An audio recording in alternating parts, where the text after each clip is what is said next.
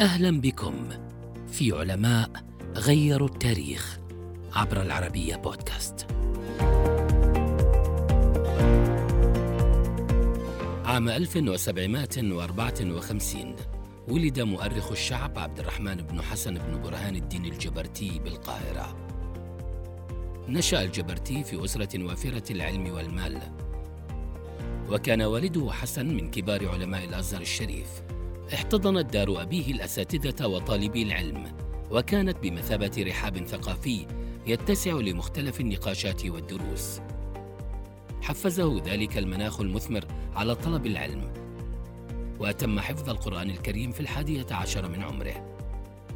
وعقب وفاة والده قرر الجبرتي أن يجوب مصر ويتصل مع جميع فئاتها صغيرا وكبيرا ليدون سلوكيات الناس وأفكارهم.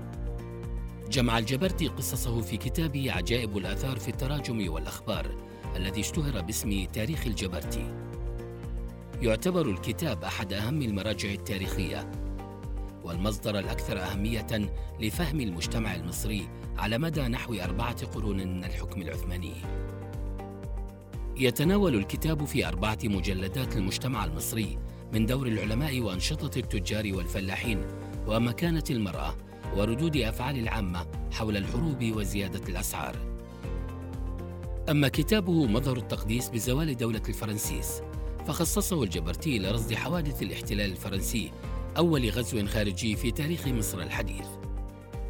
تناول الأبعاد السياسية والاجتماعية والجوانب التنظيمية للجيش الفرنسي في مدة تزيد على الثلاث سنوات من عام 1798 اقتبس الكاتب البريطاني بول ستراثرن مقتطفات من الكتاب في صفحات مؤلفه نابليون في مصر الذي صدر عام 2007 كان الجبرتي دقيقا في تحريه للأحداث موضوعيا في تدوينه أمينا في سرده.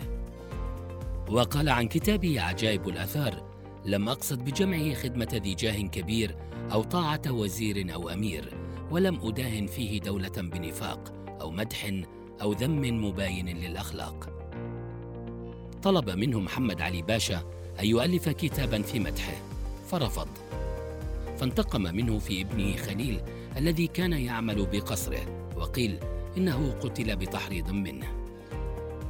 فارق الابن الحياة بين يدي أبيه فعصف الحزن بقلبه وبكاه حتى ذهب بصره.